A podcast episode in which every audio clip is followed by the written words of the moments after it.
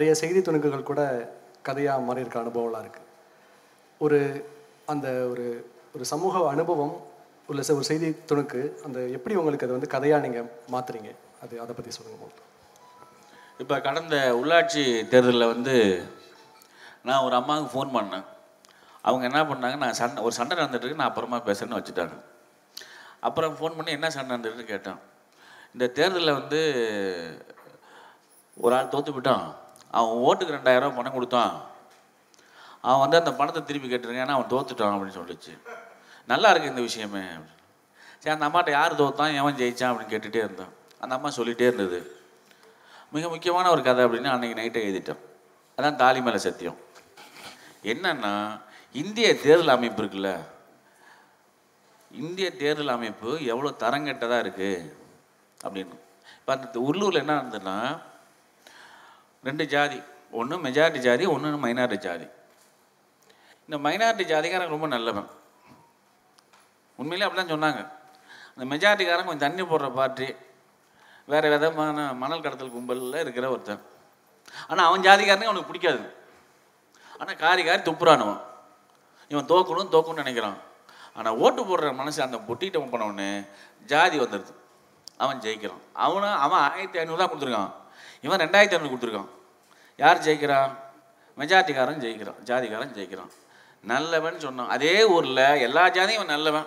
இவன் தான் ஜெயிப்பான்னு சொல்கிறான் ஆனால் ஓட்டு போடுற போடுறப்போ அவனுக்கு மனசாட்சி மாறி போகுது. தான் ஜாதி அப்படிங்கிற உணர்வு. அப்போது நம்முடைய தேர்தல் என்பது ஜாதியை வைத்து தீர்மானிக்கப்படுகிறது. பணத்தை வைத்து தீர்மானிக்கப்படுகிறது. அப்படிங்கிறதுக்காக எழுதப்பட்ட அந்த கதை. இந்திய தேர்தல் ஆணையம்னு ஒன்று இருக்குல்ல? அதை கிண்டல் பண்ணுறதுக்காக எழுதப்பட்ட இந்த கதை. ஒரு கதை எதுக்காக எழுதப்படுதுன்னா அரசாங்கத்தை எதிர்த்து கேள்வி கேட்கறதுக்காக. அரசாங்கத்தில் நடக்கக்கூடிய நிர்வாகத்தில் நடக்கக்கூடிய குளறுபடிகளை கேள்வி கேட்கறதுக்காக. நீங்கள் தம்பி நீங்கள் தப்பு செஞ்சிட்டீங்க இப்படி செய்யாதுன்னு சொல்கிறதுக்காக சரியா? அப்போது இந்த தேர்தல் ஆணையம் நம்ம நினைக்கிறோம்ல ஜனநாயகம் இந்த உலகத்திலே மிகச்சிறந்த ஜனநாயக நாடுன்னு சொல்றீங்க. இது ஜனநாயக நாடா? அப்படின்னு கேட்கறதுக்காக இது இருக்கு அந்த கலை கதை. தாலி மேலே சத்தியம். அந்த பொண்ணு என்ன சொல்றேன்னா இந்த த தமிழ்நாட்டில் இந்தியாவில் கடைசியாக பெண்கள் பயன்படுத்தக்கூடிய ஒரு சத்தியம் என்னென்னா என் தாலி மேலே சத்தியம். அதான் என் உயிருக்கு மேலாக நான் நினைக்கக்கூடிய அந்த தாலி. அதில் ஒரு சென்டிமெண்ட் இருக்குங்கிறதுக்காக தான் போட்டது. சரி இந்த தலைப்பு ஏன் இப்படி வச்சோம் அப்படின்னா அதுக்கு ஒரு காரணம் இருக்குது இந்த பொண்ணு எவ்வளோ உண்மை சொல்கிறான் நான் சத்தியமாக அவனை அவனும் என் ஜாதிக்காக தான் நான் போடல. ஆனால் அவனுக்கு எனக்கு சண்டை தான் ஓட்டு போடல. ஆனால் சண்டையிலாம் ஓட்டு போட்டிருப்பா. சொல்கிறது புரியுதா? அப்போ என்னென்னா இப்போ தமிழ்நாட்டு தேர்தல் களம் எதன் மூலமாக நிர்ணயிக்கப்படுகிறது? நம்ம நினைக்கிறோம்ல அது எம்எல்ஏ எலெக்ஷனாக இருக்கலாம் எம்பி எலெக்ஷனாக இருக்கலாம் உள்ளாட்சி தேர்தலாக இருக்கலாம். இப்போ ஒரு கதைங்கிறது ஒரு கதை கிடையாது. ஒரு செய்தி கிடையாது. அப்போ இந்தியாவில் நடக்கக்கூடிய தேர்தல் என்ன இருக்குது அப்படிங்கிறத விசாரணைக்கு உட்படுத்தி உங்களுடைய தேர்தல் நடைமுறை என்பது ரொம்ப வெக்கக்கேடானதுன்னு சொல்கிறதுக்காக தான் இந்த கதை.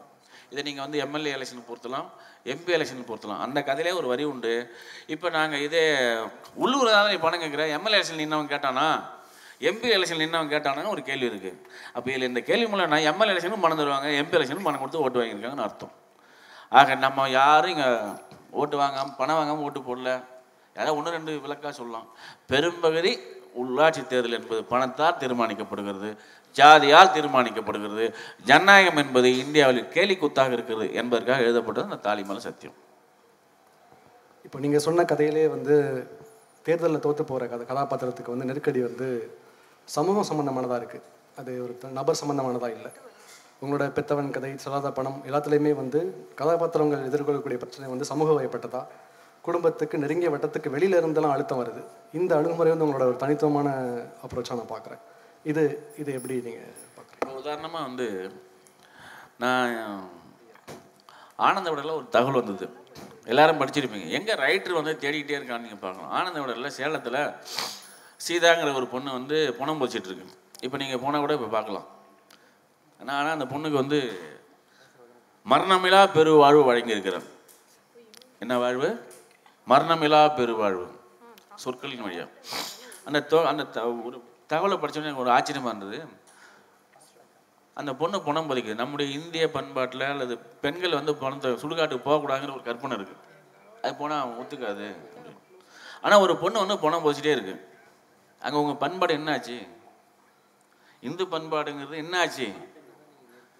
தமிழ்நாட்டில் இன்னைக்கு மூணு பெண்கள் ஒன்றும் பணம் போச்சுட்டுருக்காங்க ஒன்று வந்து சீதா சேலம் மதுரையில் எலக்ட்ரிக்கில் ஒரு பொண்ணு பாண்டிச்சேரியில் ஒரு பொண்ணு பணம் போச்சுட்ருக்கு. இந்த கதை எதுக்காக ஏற்பட்டதுன்னா உண்மையிலேயே ஒரு பொண்ணை புதைக்கிற இடத்துல ஒரு பொண்ணு எப்படி சோறு சாப்பிட்டுக்கிட்டு அந்த இடத்துலயே படுத்து அந்த இடத்துலயே தூங்கிட்டு இருக்கு. நீங்கள் பெண்கள் சுருக்காடு இடத்துக்கு போனால் தீட்டு பேய் பிடிச்சிக்கணும்னு சொல்கிறாங்க ஆனால் ஒரு பொண்ணு அங்கேயே படுத்திருக்கா. அந்த கதையில் ஒரு வரி உண்டு. இங்கேயே படுத்திருக்கா உனக்கு ஒன்றுமே இல்லையா? எனக்கு ரோட்டில் போக தான் பயமாக இருக்குங்கிறா. அதில் ரெண்டு அர்த்தம் இருக்குது ஒன்று ரோட்டில் போனால் வந்து லாரி பஸ்ஸு காரு அடிச்சு விடுவான் இல்லை ரோட்டில் போகிற ஆம்பளைலாம் முறைச்சி முறைச்சி பார்ப்பான். இதான் அவன் சொல்லக்கூடிய அர்த்தம். ஆனால் அவளுக்கு சுடுகாடு ஒன்றுமே இல்லை. ஆக இங்கே சமூகத்தினுடைய பள்ளத்தில் எங்கே இருக்கு? சமூகத்தினுடைய வெளிச்சம் அரசாங்கத்தினுடைய வெளிச்சம் எங்கே படாமல் இருக்கு? அதை கொண்டு பொது கவனத்துக்கு கொண்டு வரதான் இலக்கியம். ஆக எனக்கு ஒருத்தவங்க ஃபோனில் சொன்னால் அந்த விஷயம் வந்து இந்த சமூகத்திற்கு எந்த அளவுக்கு தேவை? தமிழ்நாட்டில் அளவில் இந்திய அளவில் இது ஒரு முக்கியமான விஷயம் அப்படின்னு எனக்கு மைண்டில் தோணுது. சொல்லணும்னு தோணுது. அதே மாதிரி இப்போ சீதா கதையும் அப்படி தான் நான் வந்து திருப்பி திருப்பி அந்த அரசாங்கத்தையும் அரசாங்க நிர்வாகத்தையும் கொஸ்டின் பண்ணுறதுக்காக எழுதுறோம் அப்புறம் நீங்கள் உயர்ந்த பண்பாடு உயர்ந்த நாகரிகம் உயர்ந்த கலாச்சாரம் சொல்கிறல்ல அதெல்லாம் ஒரு மண் இல்லை வெங்காயம் இல்லை நிரூபிக்கிறதுக்காக தான் எழுதப்படுது. இந்த ரெண்டு கதை அதுதான். இது அப்படி ஃபோனில் சொன்ன தகவல்கள் புத்தகத்தில் படிக்கக்கூடிய தகவல்கள் இல்லை பார்க்கக்கூடிய காட்சிகள் கேட்கக்கூடிய காட்சிகள்லாம் இருக்குது அதே மாதிரி ஒரு விஷயம் இப்போ நீங்கள் சொன்னதில் ஒருத்தர் வந்து என்கிட்ட சொல்லியிருந்தார் என்ன கூட வேலை செய்யக்கூடிய ஒருத்தர் எங்கே போயிட்டு வரேன்னு கேட்டேன் கடலூர் போனேன் என்ன விஷயம்னா எங்கள் அப்பா காணாமல் போயிட்டார். காணாமல் போனவர்களும் ஒரு கதை இருக்குது இப்போ எல்லாருமே நம்ம போஸ்ட் பார்த்துட்டே இருக்கோம் வழியில். காணாமல் போனவர்கள் காணாமல் போனவங்க யார் காணாமல் போனா? யாருடைய அப்பனா காணாமல் போயிருக்கான்? யாருடைய மனைவியோ காணாமல் போயிருக்கு யாருடைய குழந்தையோ காணாமல் போயிருக்கு. சரி காணாமல் போனவங்களுடைய வீட்டினுடைய நிலை என்ன? காணாமல் போனவனுடைய மனநிலைன்னா நமக்கு தெரியாது. ஆனால் அந்த வீடு என்னவா இருக்குது எனக்கு ரொம்ப அதிர்ச்சியாக இருந்தது ஆச்சரியமாக இருந்தது. நம்ம வெறும் தினம் பார்த்துட்டு போகிறோம் காணவில்லை அப்படின்னு. அதில் ரெண்டு மூணு அதிசயங்கள் நான் அதில் கேள்விப்பட்டேன். கவர்மெண்ட்டை நம்ம எவ்வளோ குறை சொன்னாலும் அதில் எவ்வளோ பல விஷயங்கள் நல்ல விஷயங்கள் இருக்குன்னு எனக்கு தோணுச்சு. உண்மையிலே. அந்த கதையில் வந்து மூணு மாதம் ஒரு ஒவ்வொரு மாவட்டத்துலேயும் ஒரு கூட்டம் வைக்கிறாங்க போலீஸ் எஸ்பி ஆஃபீஸில் காணாமல் போனவர்கள் வந்து ஒரு மனு கொடுக்கலாம். அன்னைக்கு அவங்க வந்து தகவல் காணாமல் போனவங்க செத்துட்டாங்களா உயிரோ இருக்காங்களா இல்லை எந்த இடத்துல இருக்காங்கன்னு கண்டுபிடிச்சி அவங்க தகவல் தராங்க. அந்த காணாமல் போனவர்களை பற்றிலாம் தகவல் தரக்கூடிய ஒரு இடத்துல தான் அந்த கதை நடக்க நிகழுது. அந்த கதையில் ரெண்டு மூணு பேர் பேசிக்கிறான். உண்மையிலேயே ஒரு பையன் கொண்டு போய் அண்ணன் தம்பி பிரச்சனையில் கேரளாவிலே எங்கேயோ ஒரு அம்மாவை ரயில்வே தண்ணி பாட்டில் பிடிச்சிடுவான்னு சொல்லி இறங்கிடுறான் ரயிலை விட்டு. இது ஒரு உண்மை சம்பவம். சொந்த தாயை தண்ணி பாட்டில் வாங்கிட்டு வர சொல்லி இறக்கி விட்டு வந்துடும் திருப்பதிக்கு போகிறோம் இங்கே ஒரு பையன் அம்மாவை காணுறான் அதே மாதிரி இன்னொரு தகவல் அதிசயமான ஒரு தகவல்னா ஒரு அம்மா காணாம போயிடுவாங்க நாலஞ்சு வருஷம் ஆச்சு இவன் வந்து கர்மகாரியம் பண்ணிட்டான். வருஷம் வருஷம் திதி கொடுத்துட்ருக்கான் திடீர்னு பார்த்தா ஒரு ஒரு நாள் வந்து போலீஸ் சொல்லுது உங்கள் அம்மா உயிரோடு இருக்கணும்னு இப்போ செத்து போச்சுன்னு கர்மகாரியம் பண்ணாச்சு இப்போ அந்த அம்மா வீட்டுக்குள்ளே கூப்பிடுறதா வேணாமா? இந்த குழப்பம் இருக்கு. அப்போ காணாமல் போகிறவங்க பிச்சை எடுக்கிறவங்க யாருங்கிற ஒரு கேள்வி இருக்குது கதை கதைங்கிறோம்ல. எது கதை? ஏன் கதை இல்லைங்கிறது. இங்கே பிச்சை எடுக்கிறவங்க எல்லாருமே வந்து உங்களுக்கு தெரியும். அவங்களுக்கு ஒரு ஒரு ஆளாக ஆம்பளையாக இருந்தால் அவருக்கு ஒரு பொண்டாட்டி இருந்திருக்கும். ரெண்டு ஏதாவது ஏதோ ஒரு பிள்ளைங்க இருந்திருக்கும். பேர குழந்தைங்க இருக்கும். வீடுன்னு ஒன்று வந்திருக்கும் நிலம்னு ஒன்று வந்திருக்கும் ஏன் அவங்க பிச்சை எடுக்கிறாங்க? அல்லது அதே மாதிரி பெண்ணாக இருக்கலாம். அவங்களோட கணவர் இருப்பார். அல்லது குழந்தைகள் இருக்கும். ஆயிரம் இருந்திருக்கும் இல்லையா? ஏதோ ஒரு அமைப்பு தான். இன்றைக்கி எப்படி அவங்க ரோட்டில் வந்து மெட்ராஸில் வந்து பிச்சை எடுக்கிறாங்க அந்த கதையில் வந்து ஒரு போலீஸ் ஆஃபீஸர் பேசுவார். பிச்சை போட நாம தான். பிச்சை எடுக்க வைக்கிறவங்களும் நாம தான். பிச்சை போடுறது பெருமை இல்லை. பிச்சை எடுக்க வைக்காமல் இருக்கிறது தான் பெருமை. இங்கே பிச்சை எடுக்கிறவங்க யாருன்னு உங்களுக்கு தெரியும். ஏதோ ஒருத்தர் நம்ம பிறக்கறதுக்கு நம்ம வாழ்கிறதுக்கு காரணமாக இருந்தவங்கள தான் நீங்கள் பிச்சை எடுக்க விட்டுறீங்க அப்படின்னு ஒரு வரி இந்த கதையில் வரும். ஆக சமூகத்தில் எல்லாரையும் பாதிக்கக்கூடிய ஒரு விஷயங்கள் நான் கதை எழுதுறேன். எனக்கு பிடிக்கும் அப்படிங்கிறது நான் இந்த கதையை எழுதலை இதே கதையில் வந்து ஒரு தகவல் சொல்கிறீங்க காணாமல் போகிறவர்கள் வந்து பெரும்பாலான பேர் பெண்கள் அப்படின்னு சொல்லிட்டு. தொண்ணூறு சதவீதம் பேர் பெண்கள் தான் காணாமல் போகிறாங்க அப்படின்ட்டு. சொல்லாத படம் நாவல்லையும் தீக்குளிச்சு இறந்து போகிற சொல்லும்போது தமிழ்நாட்டில் பெரும்பாலானவங்க வந்து தீக்குளிக்கிறது பெண்கள். இந்த பெண்கள் இந்த இதுக்கும் இந்த சமூக அமைப்புக்குள்ள தொடர்பு பற்றி சொல்லுங்கள் என்ன நினைக்கிறீங்க? அது ஏன் நீங்கள் எழுதணும்னு நினைக்கிறீங்க? இல்லை அது காணாமல் போனவர்களில் பெண்களும் அதிகமாக இருக்காங்க. அதில் தீ குளிக்கிறவங்களும் பெண்களாக தான் இருக்காங்க. ஏன் இப்போ பெண்கள் தீ குளிக்கிறாங்க அப்படின்னு கேட்டால் ஒன்று குடும்ப வன்முறைன்னு ஒன்று இருக்குது சமூக வன்முறைன்னு ஒன்று இருக்குது இந்த குடும்ப வன்முறையும் சமூக வன்முறையும் தாங்க முடியாமல் தான் அவங்க தீ குளிக்கிறாங்க. இந்த காதல்னு ஒன்று சொல்லிட்டு இருக்காங்க இல்லையா? உண்மையிலேயே அது காதல் தான். என்ன காதல் அப்படின்னு தெரியல. ஏன் ம பெண்கள் வந்து உளவியல் ரீதியாக அவங்க வந்து எவ்வளோ பாதிக்கப்படுறாங்க? ஒரு விதத்தில் வந்து எல்லா பிரச்சனைகளையும் தாங்கி நிற்கக்கூடிய பெண்களாகவும் இருக்கிறாங்க. சின்ன சின்ன விஷயங்களில் வந்து டக்குன்னு முடிவெடுக்கவங்களாம் இருக்காங்க. இது ஒரு உளவியல் பிரச்சனை. இந்த இங்கே என்னுடைய நோக்கம் வந்து பெண்கள் தீக்குளிக்கிறாங்களா தீக்குளிக்கலையாங்கிறது நான் கண்டுபிடிக்கிற வேலை இல்லை. அதுக்கான சமூக சூழல் என்ன என்பது தான் கல்யாணம் என்பது தமிழ்நாட்டில் இந்தியாவில் எப்படி தீர்மானிக்கப்படுது? எல்லாம் காதலிச்சு கல்யாணங்கிறாங்க இல்லை அரேஞ்ச் மேரேஜுங்கிறாங்க நான் என்ன நினைக்கிறேன்? உங்கள் கல்யாணம் முதல்ல வந்து உங்கள் படிப்பால் தீர்மானிக்கப்படுது. ரெண்டாவது உங்கள் சம்பளத்தால் தீர்மானிக்கப்படுது. அப்புறம் உங்கள் ஜாதியால் தீர்மானிக்கப்படுது. அப்புறம் உங்கள் மதத்தால் தீர்மானிக்கப்படுது. அப்புறம் ஜோதி முக்கியமாக ஜோசியம் இருக்குல்ல? ஜோசியத்தால் தீர்மானிக்கப்படுது. அப்புறம் எப்படி நல்லா இருக்கும்? இப்போ ஒரே டாக்டரு ஆம்பளையும் டாக்டர் பொம்பளையும் டாக்டர் இந்த அம்மா என்கிட்ட நூறு பவுன் நகை கேட்குறோம் ஏன் இந்த பிள்ளை தான் இவ்வளோ படிச்சுக்கல? ஏன்டா நான் ஏன்டா நூறு பவுன் கொடுக்கணும்? இவன் கேட்டேன்னா ஏன்னா இந்த பிள்ளைக்கு பிரச்சனை எனக்கு டாக்டர் மாப்பிள்ளையே தான் வேணும்னு ஏன் ஒரு வாத்தியார் மாப்பிள்ளை கிடையாது என்ன பிரச்சனை குறையாது இவன் என்ன பண்ணுறான் அதே டாக்டர் இங்கே ஸ்டேட்டஸுங்கிறான் என்னது சார் ஸ்டேட்டஸ் சமூக ஸ்டேட்டஸ் சமூகம் நீ ஒரு ஆள் இருக்குன்னே யாருக்குமே தெரியாது. நீயே தான் நினச்சிக்கிறேன் நான் தான் ஆளுன்னு. இங்கே வந்து இந்த சமூகம் பெண்களை எப்படி நடத்துது? குடும்பம் பெண்களை எப்படி நடத்துது? நீங்கள் பெருமையாக பேசக்கூடிய கலாச்சார பண்பாட்டு கூறுகள் எப்படி பெண்கள் நடத்துது? உங்களுடைய இலக்கியங்கள் எப்படி நடத்துது. உங்கள் சாமிகள் எப்படி பெண்கள் நடத்துது? முக்கியமாக சாமிகளுடைய ரோல் மிக முக்கியமாக இருக்கு. இந்த விதத்தில் வந்து பெண்களை தீக்கு குளிக்க வைக்கிறது இதெல்லாம் தான் காரணம். இத்தனை காரணங்களை பெண்களை தீக்கு குளிக்க வைக்கிறது. ஸோ நீங்கள் ஏன் வந்து பெண்கள் நிறைய பேர் கேட்குறேன் நீ ஏன் பொம்பளையாக எழுதிட்டு இருக்க? பெண்களை பற்றி நீங்கள் ரொம்ப முன்னுரிமை கொடுத்து எழுதுறீங்க முன்னுரிமை கொடுத்து எழுதுறீங்கன்னு சொன்னால் எனக்குலாம் அப்படிலாம் முன்னுரிமைலாம் கொடுத்து எழுதலாம் எனக்கு அப்படி தோணவும் தோணலாம் நான் கதை எழுதுறேன். இதில் ஆம்பளை கதை என்ன இருக்குது பொம்பளை கதை என்ன இருக்குது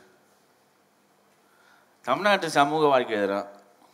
இல்லை அப்படி நீங்கள் சொன்னாலும் உங்கள் பெரும்பாலான கதைகள் வந்து பெண்களோட கோணத்தில் தானே அது அணுகப்படுது. அதுக்கு ஒரு காரணம் இருக்கணும் இல்லையா? அது சரி இப்போ பெண்கள் எழுதுறோம். பெண்களை ஒருத்தி அழுகுறா. ஏன் அழுகுறா? ஆண் தானே. அப்போ ஆணால் தானே எழுதிட்டு இருக்கா? அப்போ அங்கே பின்னாடி என்ன காரணம்? லைட்டு முக்கியமா இல்லை சுவிட்ச் முக்கியமா? கரண்டு நீங்கள் அப்படி பார்க்குறீங்க அது பெண் அழுகுறா அழுகுறா அழுகுறதுக்கான காரணங்களை கண்டுபிடிப்பு தான் இலக்கிய படைப்பு. ஒரு பெண் துன்பப்படுகிறாள் அழுகுறா தற்கொலை பண்ணிக்கிறா செத்து போகிறான்னா ஏன்? இதுக்கு பின்னாடி இருக்க காரண காரியங்களை கண்டுபிடிப்பு தான் இலக்கியமே தவிர அழுகுறத கண்ணு தொடச்சி விடுதல் இல்லை. இந்த தீக்குளிப்புக்கு பின்னாடி சமூக உளவில் என்ன? குடும்ப உளவில் என்ன? சமூக வன்முறை என்ன? குடும்ப வன்முறை என்ன? தனி மனிதர்கள் அந்த இதை எப்படி ஊக்குவிக்கிறாங்க? அப்படிங்கிறத கண்டுபிடிக்கிறதுக்காக தான் கதை. யாரோட கோணத்தில் சொல்கிறோங்கிறது முக்கியம்னு சொல்லும்போது எனக்கு இன்னொரு கேள்வி தோணுது. உங்களோட கதைகளில் வந்து ரெண்டு விதமான கோணம் இருக்குது வன்முறையை நிகழ்த்துறவங்க பார்வையிலையும் கதையை சொல்கிறீங்க வன்முறைக்கு ஆளாகிற பார்வையிலையும் கதையை சொல்கிறீங்க இந்த ரெண்டோட கோணத்திற்கு கூடிய முக்கியத்துவம் என்ன அப்படின்னு சொல்லி சொல்லுவாங்க பாதிக்கப்படுறவங்க ஒரு விதம் பாதிப்பு ஏற்படுத்துகிறவங்க ஒரு விதம். இப்போ உதாரணமாக வந்து என்னுடைய கதைகள் எல்லாமே வந்து சமூகம் பலி கொடுக்கப்பட்ட பெண்களுடைய கதைன்னு நான் சொன்னேன். உதாரணமாக ஆரோக்கியம்னு இருக்குது அது சமூகத்தால் பலி கொடுக்கப்பட்ட ஒரு பெண் தான். அவங்க அழுகுறாங்க இவங்க பலி கொடுக்குறாங்க. இப்போ ஒரு கிராமத்தில் ஒரு வண்ணாத்தி இருக்கணும் ஒரு வண்ணார் சமூகம் இருக்கணும்னு சொன்னது யார்? ஒரு சமூக கட்டமைப்பு. அதில் பாதிக்கப்படுறது யார்? ஒரு குடும்பம். அதே மாதிரி செடல். பொட்டு கட்டுற ஒரு வழக்கம் இருக்குன்னு சொன்னது யார்? உங்கள் சமூக கட்டமைப்பு. பாதிக்கப்படுறது யார்? செடல். அப்போ அதே மாதிரி இங்கே தமிழ் ஒரு உலகம் முழுக்க பாலியல் தொழிலாளிகள் இருக்கணும்னு விரும்புறது யார்? பாலியல் தொழிலாளி ஆ உருவாக்குறது யார்? ஒரு சமூக கட்டமைப்பு. உலகத்திலே எனக்கு ஒரே ஒரு கேள்வி தான் இருக்குது யாராவது திருடனா நான் என்னுடைய வாழ்நாள் லட்சியம் திருடனா ஆகுறதுன்னு எவனா சொல்லியிருப்பானா? இல்லை வாழ்நாளில் நான் விபச்சாரி அவர் தான் என் வாழ்நாள் லட்சியம் அப்படின்னு சொன்னால் ஒரு பொண்ணு இருக்க முடியுமா? ஆனால் திருடனும் இருந்துகிட்டே இருக்கான் பாலியல் தொழிலாளி இருந்துகிட்டே இருக்கான். அது எப்படி இது? அப்போ ரெண்டு பக்கமும் பார்க்க வேண்டியிருக்கு. ஒரு சமூக கட்டமைப்பு ஒருத்தன் திருடனாக மாற்றுது ஒரு பாலியல் தொழிலாளியை மாற்றுது ஒரு தருதலையை மாற்றுது அப்போ தருதலுடைய வாழ்க்கையை இங்கே சொல்ல வேண்டியிருக்கு. பாலியல் தொழிலாளிய வாழ்க்கையை சொல்ல வேண்டியது. பலி கொடுக்கப்பட்ட மனிதர்களே சொல்ல வேண்டியிருக்கு. இப்போ ரெண்டு விதமான வாழ்க்கை தான் ரெண்டு விதமான பார்வை எழுத முடியும். நான் ஒரே விதமான பார்வை எழுதுனா அது சரியான பார்வை இல்லைன்னு அர்த்தம் நல்ல ரைட் இல்லைன்னு அர்த்தம். இப்போ செடல் நாவல் சொன்னீங்க.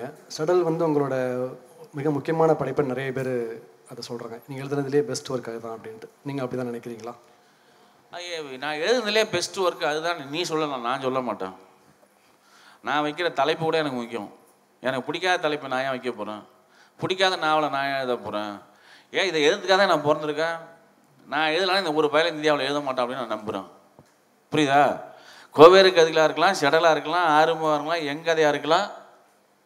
புரியா செ- செல்லாத பணமாக இருக்கலாம் வாழ்க வாழ்கவாக இருக்கலாம். இப்போது உயிரோடு இருக்கலாம். இந்த நாவலை எழுதுக்காகவும் இந்த சிறுகதை எழுத்துக்காக நான் பிறந்திருக்கேன் நான் நம்புகிறேன் என்னை தவிர யாரும் எழுத முடியாது. இனிமேல் யாராவது எழுதினா கூட இது மாதிரி எழுதக்கூடாதுங்கிற ஒரு பெரிய வெறியோடு தான் எழுதுறேன். ஆனால் எனக்கு பிடிச்சது பிடிக்காது இல்லை பிடிக்காத காரியத்தை நான் ஏன் செய்ய போகிறேன் சொல்லு. பிடிக்கல. இப்போ கோவருக்கு பிடிக்காம எதுனா? ஆறுமுகம் பிடிக்காம எதுனா? இந்த நாவல் எழுதிட்டு நான் செத்துருவேன். இந்த சிறுகதை எழுதலாம் நான் செத்துருவேங்கிற ஒரு மனநிலைக்கு வரும்போது நான் எழுதுறேன். இந்த கேள்வி இந்த ஒரு பொது மேடையாகவும் சொல்லிடுறேன் எல்லாத்தையும் சொல்லி வை. நீ இந்த மாதிரி பிடிச்சது எது? பிடிக்காது எது? இதெல்லாம் ஒரு ரைட்டரை பற்றி கேட்கக்கூடிய கேள்வியே கிடையாது. ரைட்டு கடைசி ஒரு கேள்வி. இப்போ நீங்கள் எழுத ஆரம்பித்து கிட்டத்தட்ட நாற்பது வருஷம் ஆக போகுது. இந்த உங்க இந்த உங்களோட பயணம் எப்படி இருக்குது அப்படிங்கிறத பற்றி சொல்லி பயணம் ஒன்றாவது பையன் மாதிரி தான் இருக்குது ஒன்றாவது பையன் மாதிரி தான் இருக்குது எல்கேஜி பிரிகேஜி போன மாதிரி தான் இருக்குது சாவர வரைக்கும் அப்படி தான் இருக்கும். புரியுதா? இது கற்றுக்கிறது சொல்லித்தரது இல்லை. இலக்கியம்ங்கிறது வந்து கற்றுக்கிறது சொல்லித்தரது இல்லை. அதாவது கை காட்டி மரம். இலக்கிய படைப்பு என்பது என்னது? கை காட்டி மரம். அதில் எழுதியிருப்பான் சென்னை தாம்பரம் அப்படின்னு போடனே அதுக்குள்ளே போய்க்கணும். அது ஒன்று அழைச்சிட்டு வராது. அதோட முடிஞ்சா ஒரு விஷயம். ரெண்டு விஷயம் இருக்குது நான் வந்து ஒரு தமிழ்நாட்டிலே திமுக வெட்டி அலை கட்டிட்டு இருக்க அலையிறேன் ஒரே ரைட்டு நான் தான் தமிழ்நாட்டில் அரசியல் நாவல் எழுதுகிற ஆளும் நான் தான் கட்சி கதை எதுனாலும் நான் தான் யாருக்கும் பயப்படாமல் புரியுதா? ஆனந்த விடனில் கட்சிக்காரன்னு ஒரு கதை நான் அதில் கலைஞரை கிண்டல் பண்ணி எழுதியிருக்கேன் கிண்டல்னா ஒரு தரக்குறவா இல்லை.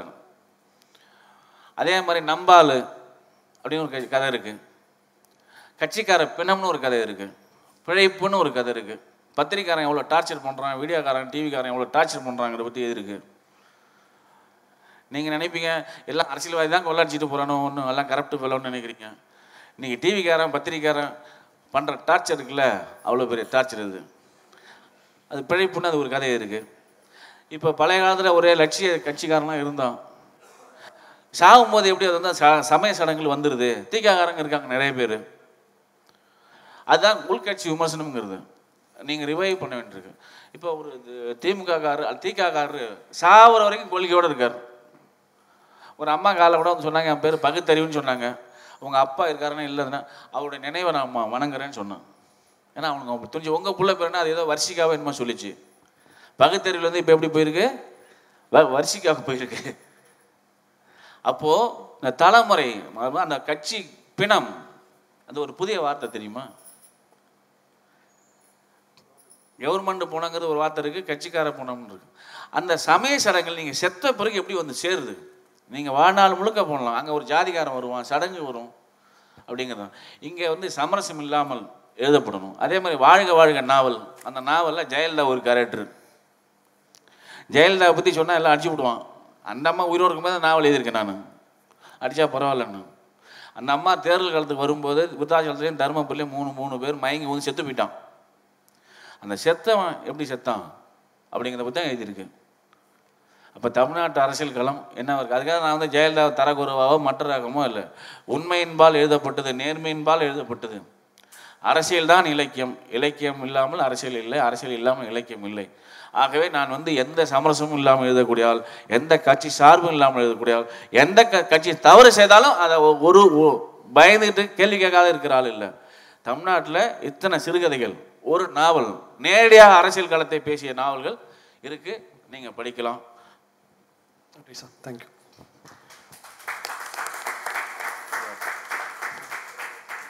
உங்களோடு ஒரு மணி நேரம் பேசுவதற்கு வாய்ப்பு ஏற்படுத்தி தந்த தமிழக அரசிற்கும் ஒரு மணி நேரம் பொறுமையாக காத்திருந்த உங்களுக்கும் என்னுடைய அன்பையும் நன்றியையும் தெரிவித்துக் கொள்கிறேன். நன்றி வணக்கம்.